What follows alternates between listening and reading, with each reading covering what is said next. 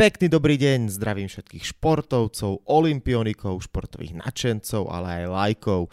Máme štvrtok, prvý štvrtok roka 2020. Začína sa tak úvodný podcast Slovenského olimpijského a športového výboru v novom desaťročí. Volám sa Stanislav Benčat a som rád, že v ňom môžem privítať úspešnú slovenskú strelkyňu Danku Bartekovú. My sa teraz nachádzame na športovcovi roka a viem, že Danka, ty máš extrémne nabitý rok za sebou, či už tvoj športový alebo funkcionársky. Možno tak najskôr začneme odľahčenie, ako sa teší, že je toto vianočné obdobie a trošku vypadnú veci z hlavy, zabudneš na všetko, oddychneš si a potom opäť šup do pracovných povinností.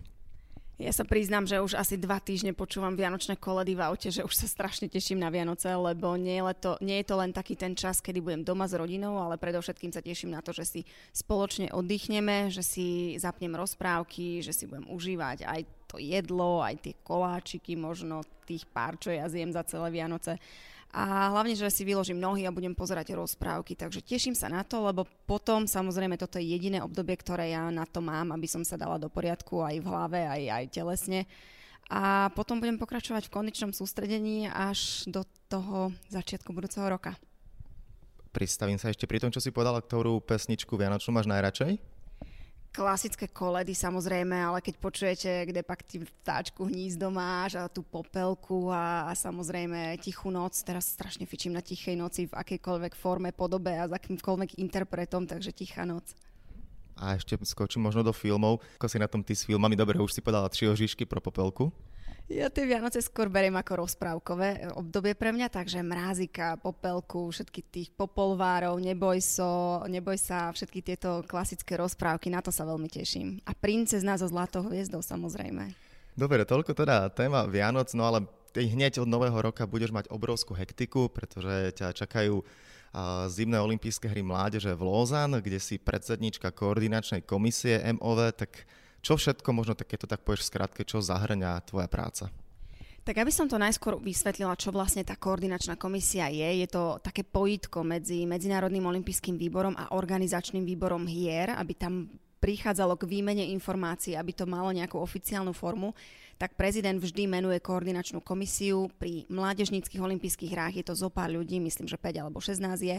No a ja som dostala tú obrovskú čest eh, byť predsedničkou tejto komisie. To znamená, že ja formálne komunikujem s organizačným výborom a vždy každoročne chodievame na kontroly, tak v úvodzovkách, lebo nie je to kontrola, je to skôr také akože podozvedáme sa o stave projektu, o tom, kde sme, čo sme, ako sme, či sme pozadu, alebo či treba na niečom popracovať. Identifikujeme teda tie oblasti, kde treba niečo zlepšiť, kde sa zamerať a samozrejme ja ako športovkyňa si dávam veľký dôraz a kladiem ho práve na to, aby sme sa bavili o, o tom athletes experience, čiže o tej skúsenosti športovcov, o tom, ako to budú sami oni zažívať.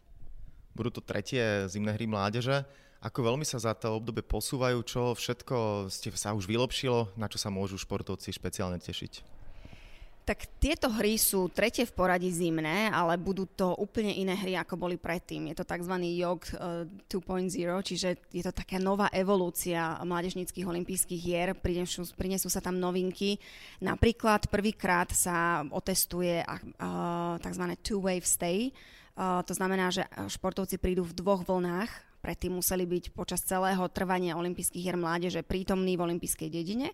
Teraz budú mať iba vlastne polčas a v polke uh, príde jeden deň, kde odíde asi tisíc športovcov a funkcionárov a vráti sa, alebo príde do dediny nejakých 900 ďalších. To znamená, že že bude tam obrovský chaos, ale týmto spôsobom sme vlastne zvýšili takmer dvojnásobne počet športovcov, ktorí môžu prísť do olympijskej dedine a môžu byť účastníkmi týchto olympijských hier. Pokiaľ sa nemýlim, je to 1880 športovcov a toto je veľmi, dá sa povedať, úctyhodné číslo a to, že je to vlastne two wave stay, čiže prídu v dvoch vlnách, je samozrejme veľmi efektívne a veľmi trvalo udržateľné, pretože to veľmi uh, mierne len zdvihlo uh, náročnosť finančnú. Tie hry sú pre športovcov od 15 do 18 rokov. Toľko tínedžerov, to asi bude poriadne živá akcia. Predpokladám, že áno, samozrejme je to, mm, keď si povieme, že to situovanie olympijských her mládeže keď v takom tom rozvoji športovca, tak my, alebo teda Medzinárodný olympijský výbor chce poňať tieto mládežnícke olympijské hry ako príprava na tie veľké hry. Samozrejme je to pre športovcov, ktorí majú ambície stať sa vrcholovými športovcami a to sú tí najlepší, ktorí vlastne budú súťažiť aj na Youth Olympic Games, čiže olympijských mládežníckých olympijských hrách. A pre nich je to taká prvá skúsenosť ako keby s multišportovým podujatím, lebo predpokladá sa, že ak sa kvalifikovali, tak už samozrejme súťažia na, športov, na, na vlastne športových podujatiach, ktoré sú v ich športe, sú špecifické, ja neviem, lyžiari idú na majstrovstva sveta v lyžovaní, hokejisti idú na majstrovstva sveta alebo Európy alebo akýkoľvek eh, kvalifikačnom preteku v hokeji, ale Prvýkrát sa stretnú ako športovci z viacerých športových odvetví a disciplín a budú vlastne spolu zdieľať, vymieňať si uh, svoje skúsenosti a toto je vlastne ten význam uh, olympijských hier mládeže. Hry majú viacero noviniek, zaujímavosti. Jednou z nich je, že to budú čisto genderové hry 50 na 50, 50% chalanov, 50% dievčat. Ako vznikla táto idea? Olympijský výbor v rámci agendy 2020, ktorá bola prijatá v roku 2014 v Monaku, si dal za úlohu podporovať e, participáciu žien v športe a nielen tým, že im bude teda dávať zvýšené kvóty ako športovkyniam, ale bude ich podporovať aj vo vedení a teda v takých tých leadership skills.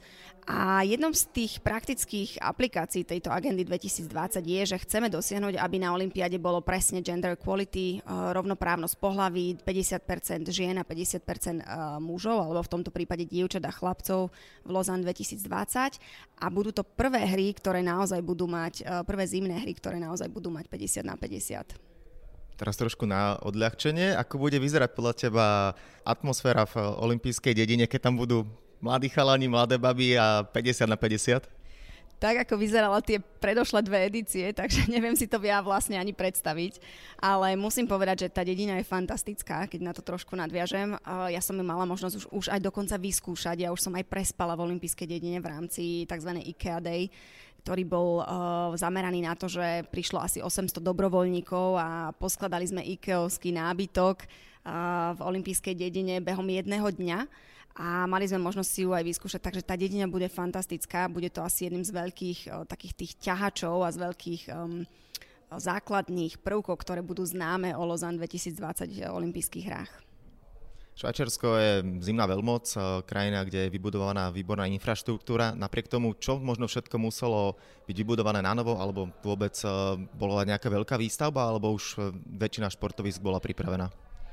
Veľmi sa teším, že tieto hry sú trvalo udržateľné, že naozaj sa neplitvalo veľmi peniazmi a neplitvalo sa budovaním infraštruktúry, ale použili sa tie športoviska, ktoré existujú. Ako si povedal, Švajčiarsko je známe veľmi dobrou infraštruktúrou, veľmi dobrým zázemím pre zimné športy a bude to platiť aj počas olympijských hier. Budú sa používať športoviska, ktoré existujú, ktoré sú na veľmi vysokej úrovni a myslím si, že aj toto prispieje k veľmi dobrej kvalite. Napriek tomu, že teda sa veľmi málo budovalo, tak eh, zostane po týchto olympijských hrách veľmi dobré dedictvo a to v prvom rade olympijská dedina, ktorá bude mať hm, za úlohu slúžiť ako študentské intraky, potom hneď ako skončia olympijské hry.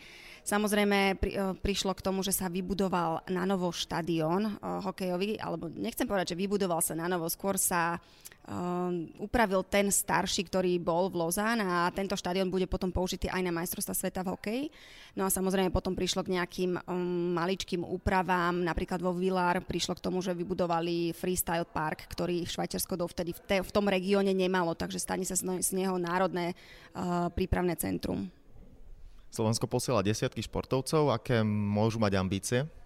49 športovcov, myslím, tvorí súčasť výpravy a priznám sa veľmi, že neviem o, úplne ak, a, a s akými výsledkami môžeme počítať.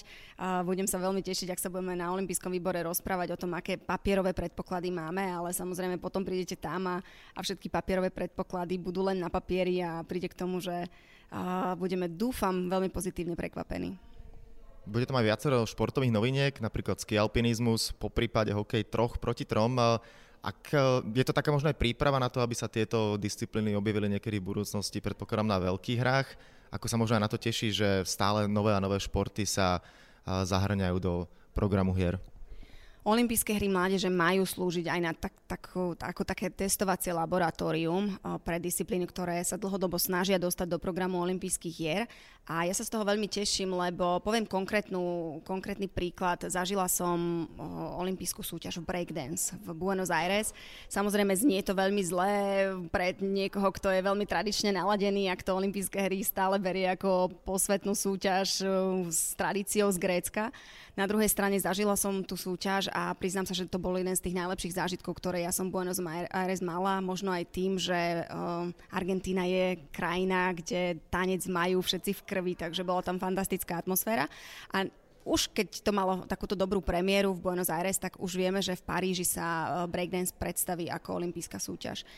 My teraz budeme mať skialpinizmus, hokej traja proti trom a bude to vlastne premiéra skialpinizmu ako športu pod olympijskými kruhmi a samozrejme je to logické, pretože organizátor olympijských hier aj olympijských hier mládeže má možnosť si vybrať niektoré športy, ktoré by chcel do programu. Samozrejme je to, je to predmetom schváľovania exekutívy Medzinárodného olympijského výboru, ale Lozan si vybrali skialpinizmus, lebo skialpinizmus je veľmi populárny šport vo, vo Švajčiarsku. Teší sa veľkej členskej základni, veľkej oblúbe a samozrejme sú skúsení v usporadúvaní medzinárodných pretekov. No a ďalšou takou veľkou výhodou je, že netreba budovať žiadne nové športovisko. Toto športovisko tam bude a uskutoční sa to v jednom zo športovisk, kde sú iné športy. Olympijský oheň sa do Švajčiarska vracia po 70 rokoch. Ty si bola pri tom, keď eh, prišiel do krajiny. Aká tam bola celková atmosféra, ako sa ľudia tešia na toto podujatie? Samozrejme, keď sa eh, hry pridelili Švajčiarsku a, a konkrétne Lozán, tak všetci sa samozrejme tešili, lebo Lozán je olympijským mestom, hlavným mestom. Sídli tam Medzinárodný olympijský výbor a ľudia sú v kontakte s olympizmom a s olympijskými hodnotami, ale je niečo iné mať eh, sídlo Medzinárodného olympijského výboru a uvítať hry. A myslím si, že ten, ten oheň, to bol taký ten prvý reálny dôkaz toho, že hry prichádzajú. Už nie je cesta späť, oheň je u nás, my ako Švajčiarsko sme teraz hostiami alebo hostiteľmi olympijského ohňa, olympijských hier, takže ľudia sa veľmi tešili. Ja som sama bola prekvapená, bol to prvý zážitok pre mňa, kedy som videla olympijský oheň, ako prichádza do krajiny, ako ho ľudia vítajú a bol to veľmi aj emočné pre mňa, ako, ako človeka, ktorý žije olympijskými hrami a, a má ich strašne rada. Ako očakávaš atmosféru? Koľko ľudí by mohlo prísť? Lozan 2020 plánuje s obrovským a veľmi rozsiahlým športovým študentským programom. To znamená, že očakáva sa, že až 80 tisíc detí z celého kantónu Dvo prídu navštíviť športoviska aj počas pracovných dní, kedy ľudia možno pôjdu do práce a nenajdu, nenajdu si ten čas. Takže ja očakávam, že budú plné hľadiska, či už teda ľudia, ktorí prídu, pretože lístky sú zadarmo, nekupujú sa žiadne, a aj tie, ktoré, aj na tie športoviska, ktoré sú vlastne ak vo forme haly, tak ako je hokej alebo krasokorčuľovanie, treba sa len zaregistrovať a vstup bude voľný, čiže neplatí sa okrem otváracieho ceremoniálu nič. Takže ja pevne verím, že v krajine ako je Švajčiarsko si to ľudia nenechajú ísť a prídu to pozrieť.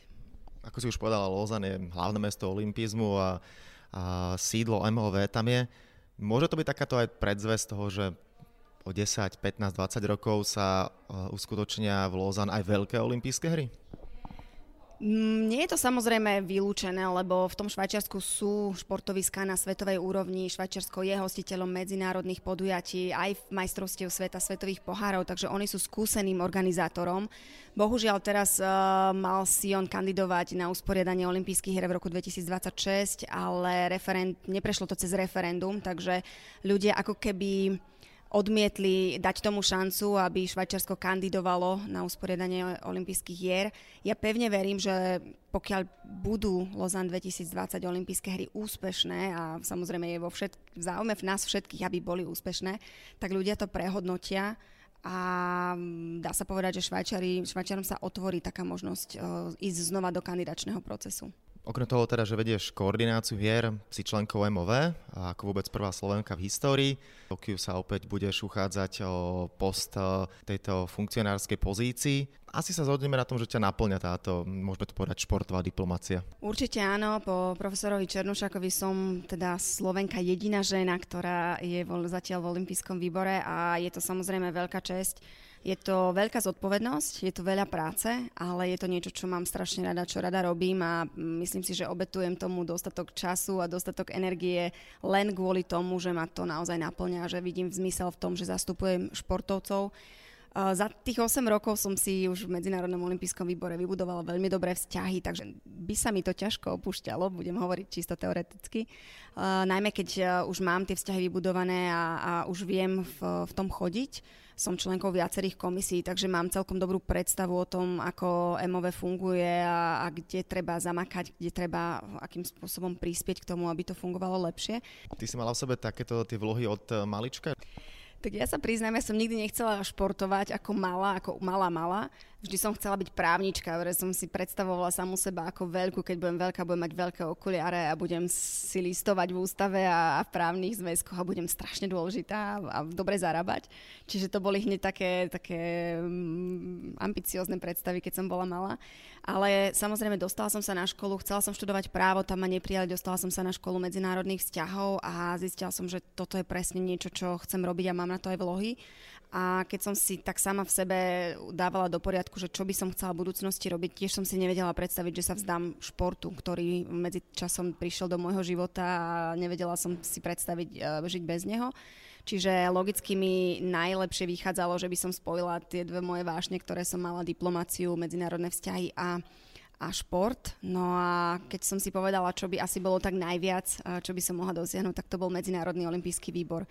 Priznám sa, že by mi nenapadlo, že sa mi to podarí v 28 rokoch stať sa členkou MOV, práve preto, že keď si pozrieme tie, ten priemerný vek ľudí, ktorí sú tam, tak je to naozaj trošku vyššie číslo ale dá sa povedať, že už keď som tú šancu dostala, tak som sa snažila ju využiť um, na maximum a snažila som sa, aby som bola pre MOV prínosom.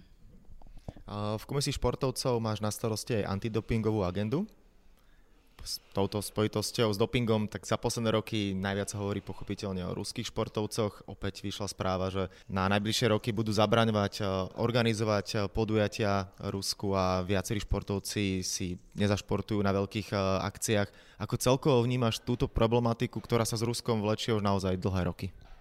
Áno, je to 5-6 rokov, ktor- kde táto kauza ovplyvňuje dianie v, v svetovom športe a veľmi negatívne dá sa povedať, lebo ja žijem na takom pomyselnom strete dvoch svetov. Ten jeden je taký ten medzinárodný západný, ktorý jednoducho chce vytrestať uh, Rusko za to, čo, čo sa stalo, za všetky tie um, vlastne za celý ten škandál, za všetky výmeny vzoriek a za podvod, ktorý, sa nás, ktorý nastal uh, počas olympijských hier v Soči. Ten druhý pomyselný svet je ten, ktorý si myslí, že je to vyslovene politická agenda voči Rúsku, voči krajine, že je to teda agenda západu, ktorá, ktorá potrebuje Rusko vytrestať. Bohužiaľ, pravda je niekde uprostred. A povedala by som, že momentálne prišlo tak negatívnym skutočnostiam, ktoré vyvolali veľmi vášnivé diskusie o tom, ako Rusko potrestať, lebo v rámci podmienky, ktorú Rusko dostalo, aby sa znova e, dostalo do systému, aby bolo v súlade s kódexom antidopingovým a Rusada mohla byť uznaná ako právoplatná agentúra, ktorá má, je akreditovaná agentúra, ktorá môže robiť uh, testy, tak uh, jedna z kritických podmienok, aby sa toto stalo, bolo, že Rusko a Rusada odovzdať databázu, ktorú má v rámci, v rámci teda svojich počítačov.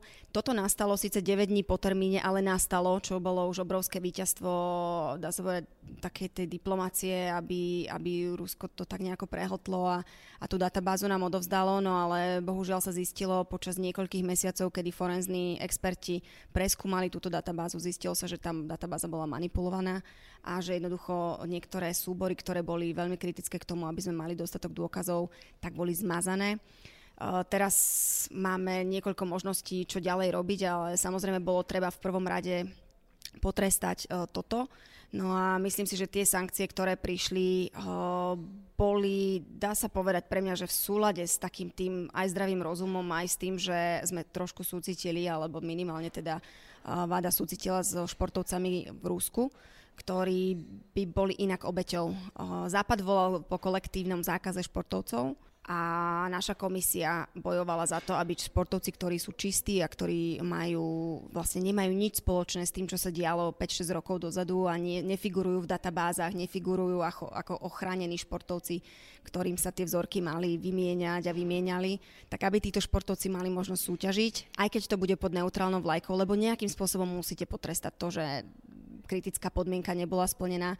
Keď to zoberiem z tohto pohľadu, 5-6 eh, rokov Rusko mm, ovplyvnilo vývoj svetového športu a, a samozrejme dalo veľmi čierny tieň na to, že uh, dnes veľmi málo ľudí verí v čistotu športu. Zrealokovalo sa množstvo medailí to znamená, že sme museli dostať tie medaile naspäť a odovzdali sa športovcom, ktorí prišli o momenty slávy na podiach, ktorí prišli, napríklad teraz som stretla atletku, ktorá bola štvrtá až na základe nejakej analýzy. Po desiatich rokoch sa prišlo na to, že Ruska pred ňou dopovala, takže na miesto štvrtého miesta si prebrala bronzovú medailu, ale tomuto človeku nikdy nevynahradíte tom, ten moment, kedy je na pódiu a kedy by mohol byť na pódiu pred ľuďmi, ktorí tam boli, ktorí jej fandili, je pred celou rodinou. Nikdy nenahradíte tých 10 rokov, kedy mohla byť braná ako olimpijská medailistka. To sponzorské, ktoré mohla dostať, to uznanie, tú slávu, tú vďaku národa za to. Takže je to veľmi náročné, treba sa na to pozrieť aj takto. Rusko jednoducho pochybilo, ten antidopingový systém zlyhal a tým pádom bolo treba niečo spraviť. Ja sa veľmi teším, že to je za, nie za cenu toho, že by športovci, ktorí sú čistí, zostali doma. Presne toto, čo si hovorila, tie emócie, ja si to ani neviem predstaviť, aké to musí byť pre tých športovcov, keď sa ty aj bavíš či na Slovensku alebo zahraničí so športovcami, ako vnímajú možno práve ruských športovcov, nepozerajú sa tak na nich, že áno, ty si z Ruska vlastne už automaticky to tak berú, že nie si čistí, ste všetci nadopovaní a že ich odsudzujú, lebo poznám viacero športovcov aj slovenských, ktorí majú podobný názor, že odmietajú viac menej byť v blízkosti Rusov. Je to samozrejme na jednej strane pochopiteľné, na druhej strane mne osobne bolo veľmi ruských športovcov ľúto v Pyeongchangu, kedy uh, prišli na Olympiádu po tom, čo boli asi dvakrát toľko testovaní ako normálni športovci z iných krajín a títo športovci, ktorí tam boli, boli naozaj čistí. To, že prišlo k dvom dopingovým prípadom, každý jeden z nich mal nejakú story za tým a vieme, že to bolo osobné zlyhanie, nebolo to zlyhanie tý, systému, ale športovci, ktorí do Pyeongchangu prišli, prišli v šedých uniformách, mali na chrbte na miesto ruskej vlajky OAR, čiže olimpijský športovec z Ruska, uh, nemali právo počuť svoju hymnu, nemali právo počuť uh, alebo vidieť svoju vlajku, pokiaľ sa dostali na pódium a samozrejme veľa športovcov sa na nich pozeralo cez prsty s tým, že vy ste tu, nemáte tu čo robiť a, a nie ste čistí. Ale keď sa na to pozrieme reálne, títo športovci pre, si prešli uh, oveľa väčším testovaním ako ostatní športovci uh, a boli tam preto, že boli naozaj pokladaní za čistých. Čiže toto je jedna časť, jedna časť príbehu. Tá druhá samozrejme, uh, máme aj my v komisii športovcov športovkyňu z Ruska, ktorá je čistá, ktorá um, je trojnásobná olimpijská víťazka. A s ňou, keď sa rozprávame a keď počúvame o tom, ak, aký ten systém tam je a ako, ako ten ruský antidopingový systém nie len kvôli vzdelávaniu, ale aj celkovo kvôli také nejakom povedomiu fair play zlyháva, tak je to veľmi ťažké prijať a povedať si, že áno, tí športovci sú bohužiaľ vychovávaní v systéme, ktorý, ktorý e, im nezaručuje, že naozaj vedia, aké sú negatívne účinky dopingu a nevedia, že ostatní proste nedopujú. Väčšina našej debaty je zatiaľ tej tvojej funkcionárskej pozície, ale nemôžeme pochopiteľne zabudnúť na to, že si stále aktívna športovkyňa. Mám na to možno také dve otázky. Prvá, ako to celé vieš sklbiť, ako to stíhaš, lebo ty musíš mať neuveriteľne nabitý deň. Je to veľmi náročné, samozrejme, ja keď si pozriem niekedy hneď z rána môj DR, tak sa mi ani nechce vykročiť do toho nového dňa, ale samozrejme sú to veci, ktoré ma bavia. Ja som teraz, uh, môžem to nazvať, takej druhej mojej kariére, lebo tá prvá skončila Riom a potom som dostala taký nový impuls, nový signál prostredníctvom novej tréningovej skupiny. A hrozne ma to začalo znova baviť. Opäť som sa dostala do toho, že ráno vstávam s tým, že chcem ísť na strelnicu, strieľam o niekoľko tisíc nábojov viacej ako, ako tie predošlé roky, čiže rastiem na objeme, ale aj na kvalite tréningu, pretože trénujem momentálne v Taliansku Čiže aj to som si vlastne pridala zo pár ciest do kalendára. Ale na druhej strane som stále ešte v tom kolotočí zastupovania športovcov. My sme prakticky denne v kontakte v rámci komisie, máme WhatsAppovú skupinu, komunikujeme o všetkých udalostiach, o každom tweete, o každej správe, ktorá vyjde a, a musíme na to reagovať. Takže je to veľmi náročná agenda a človek sa musí naučiť prepínať tie role Uh, koľkokrát sa mi stalo, že som prišla na sústredenie a že jednoducho musela som o 12. skončiť s tréningom a potom som mala dve hodiny konferenčný hovor, popri tom som ešte bola stále v streleckej veste, uh, len niečo som si tak narýchlo zobla, trošku som, sa, som si oddychla potom a šup strieľať druhú fázu. Čiže dá sa to všetko sklbiť, je to samozrejme veľmi náročné, ale poviem to tak, že nie je to úplne z dlhodobého hľadiska akceptovateľné. No ale podstatná informácia je to, že máme olympijský rok, čaká ťa olympijské Tokio. Ako veľmi sa tešíš na túto olympiádu? Teším sa veľmi, bude to štvrtá olimpiáda pre mňa a ja sa, som si dala predsavzatie, že chcem túto olimpiádu prežiť v kľude, v pokoji a s takom tom sebavedomí zdravom, že som urobila všetko preto, aby som tam do, do Tokia cestovala v najväčšej pohode a s najlepšou možnou prípravou za sebou. Ja som trošku zmenila realizačný tím, čiže trošku som sa odľahčila od, od e, organizačných vecí, delegovala som aj technologické vybavenie, aj taký ten um, management tréningov na ľudí, ktorí sú pri mne a ja sa vlastne sústredím len na to, aby som prišla s čistou hlavou, odtrénovala si, urobila všetko preto, aby som každý tréning mala dobrý a proste išla domov. Čiže uh, toto je cieľom cestovať do Tokia, byť v pohode a zvládnuť tú, olim, tú olimpiádu tak, že si budem na istom, že som urobila všetko preto, aby dobre dopadla. Priniesť medailu. Toto si nedávam vôbec. Toto sú také očakávania, s ktorými sa tam asi nedá ísť, lebo poviem pravdu, ísť ako možno favorit ešte bez medaily do Londýna bolo pre mňa oveľa ľahšie, ako ísť do Ria s tým, že ľudia čakali. A ja samozrejme som sama od seba čakala. A keď sa vám do toho dostanú nejaké také tie maličké neistotky, takí tí démoni, ktorí vás proste prinútia pri, rozmýšľať, čo všetko sa dalo ináč, či sme na tom dobre, či sme není dobre, tak potom sa to jednoducho tam tak nakopí, že to vybuchne. A v tom Riu to naozaj bolo pre mňa také, že že som to znášala veľmi ťažko, ten tlak, ktorý na mňa prišiel a povedala som si, že toto už zažiť nechcem. Takže preto sa snažím tie očakávania minimalizovať na úplne najmenšiu možnú mieru a sústrediť sa len na to, aby som podala dobrý výkon. Mimochodom, bude Tokio tvoja športová derniera, alebo nad tým ešte nerozmýšľaš? Na 80-90% asi áno. Stále som taká, že, že ak sa podarí mi dostať do komisie športovcov opäť, tak si neviem veľmi predstaviť, aby som toto zažívala ďalších 8 rokov, pretože predsa len toto človeka vycúca z energie úplne a potom samozrejme nemáte čas na nič iné, iné len na, na streľbu a, a na olimpijský výbor.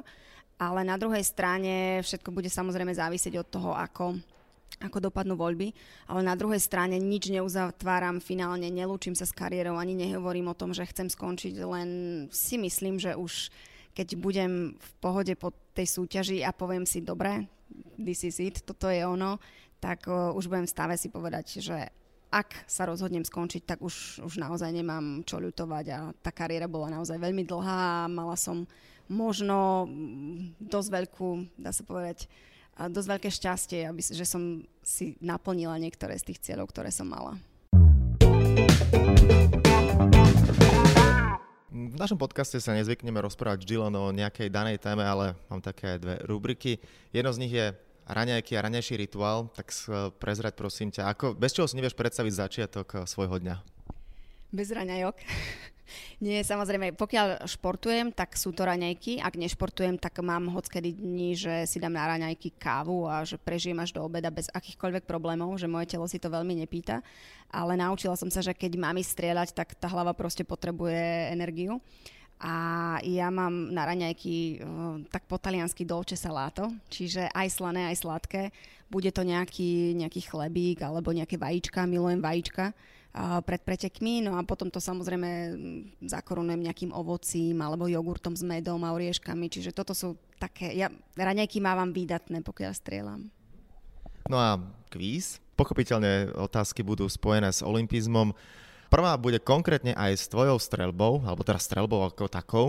Matthew Emmons asi meno veľmi dobre poznáš, patril na začiatku milénia k najlepším strelcom sveta. Napriek tomu dvakrát veľmi bizarným spôsobom prišiel o zlato na Olympiáde. Najskôr v Atenách a potom v Pekingu. Vieš, akým spôsobom sa mu to podarilo?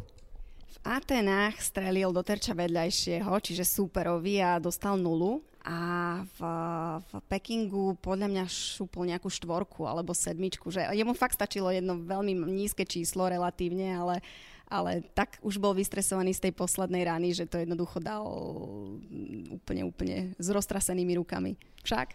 Áno, je to tak dokonale. Mal náskok 3,3 bodu, čo je neuveriteľné. To asi ako keby maratónec mal náskok 3 km pred eh, posledným kilometrom a stačilo mu trafiť podpriemerné číslo 6,7, prsa mu pošmykol a trafil 4,4. On to potom označil, že to bol vrtoch prírody a, a nevedel si to vysvetliť. Ale ja k tomu dodám, ja som s ním čítala rozhovor, ja Matthewa poznám, je to jeden fantastický človek a ja som sa s ním aj rozprávala, ja som čítala s ním rozhovor, kde povedal, že jemu vlastne tieto dve rany, tým, že nebol olimpijský medailista, uh, tak on v ten večer, ako sa toto stalo, stretol svoju manželku, Katku, Katku Kúrkovú, alebo teda Katku Emos.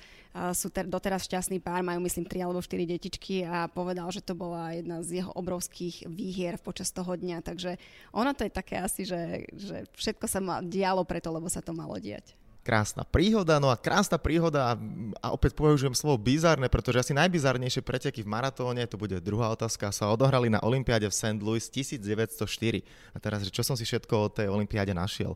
Oficiálny víťaz Thomas Hicks 16 km pred cieľom prijal od trénerov niekoľko dávok strichnínu, jedu na potkany, ktorý mu mal stimulovať nervovú sústavu. Kubánec Sandarín Carvachal prišiel na štart pretekov minútu pred začiatkom a tak bežal v gumákoch a v dlhých nohaviciach, ktoré si počas pre, pretekov skrátil nožnicami. Navyše bol hladný, zašiel do nejakého hája, kde rástli jablka, iba že hnile a tak sa trošku priotrávil, napriek tomu skončil štvrtý.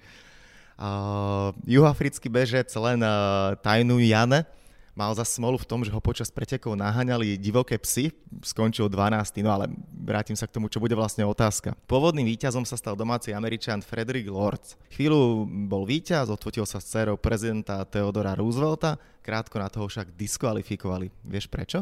Vôbec netuším, ale táto, táto príhoda sa mi veľmi páči. Tí, týchto traja zvláštni bežci, ktorí boli, ale nechám sa prekvapiť, netuším. No je to opäť eh, bizár. Na 14. kilometri už prestal vládať, no a tak si stopol auto, nasadol do auta, nechal sa ním odviezť na 30. kilometr, tam sa vozidlo pokazilo, vyskočil z auta, dobehol do cieľa a pár minút bol olimpijský víťaz, potom priznal, že celé to bral zo srandy a ešte k nemu som si našiel takú potom už smutnú vec, mal vtedy 19 rokov, dožil, dožil sa len 29, pretože v 29 rokoch zomrel na zápal plúc. Neuveriteľné príbohy píše história, ale samozrejme vidíš, že ten doping bol, bude asi a je a bude, takže uh, ďaká Bohu, že sa to trošku reguluje. No a tretia záverečná otázka tým, že najbližšie hry budú v Japonsku, tak bude spojená s Japonskom. Typni si, koľko medailí získali celkovo japonskí športovci na olympiádach letných aj zimných dokopy a dám ti toleranciu 50. Celkovo, koľko získali? Ja neviem, 500? Wow. 497 je správna odpoveď. Skvelé, teším sa. Ale nenaštudovala som sa, priznám sa, neštudovala som, ale teším sa. Super, tak uh, ja ti ďakujem veľmi pekne. Danka Barteková, ďalším hostom nášho olympijského podcastu a dúfam, že sa takto budeš tešiť v Tokiu vlastne či na športovom poli, alebo aj na tom eh, funkcionárskom, Nech sa ti darí v živote, v kariére a všetko dobré. Ďakujem veľmi pekne. Tešiť sa budem tak či tak, lebo ako som spomínala, budem sa snažiť prežiť to v pohode, takže nech to dopadne akokoľvek, dopadne to tak, ako to má dopadnúť. Ďakujem veľmi pekne za príjemný podcast. Tak a to je na tentokrát všetko. Dúfam, že sa vám náš podcast páčil. Prihláste sa na jeho odoberanie vo svojej podcastovej mobilnej aplikácii na platformách Google Podcasty, Apple Podcasty a Spotify. Podcast môžete podporiť aj tým, že ho odporúčite niekomu zo svojich známych alebo ho ohodnotíte na Apple Podcastoch. Svoje postrehy, názory na aktuálny podcast mi pokojne napíšte na môj mail stanobencat.gmail.com Rovnako tak mi môžete napísať tipy, s kým a na akú tému by ste chceli počuť eh, podcast budúcnosti. Volám sa Stanislav Benčat a budem sa na vás tešiť pri ďalšom dieli. Zároveň tu mám jednu novinku.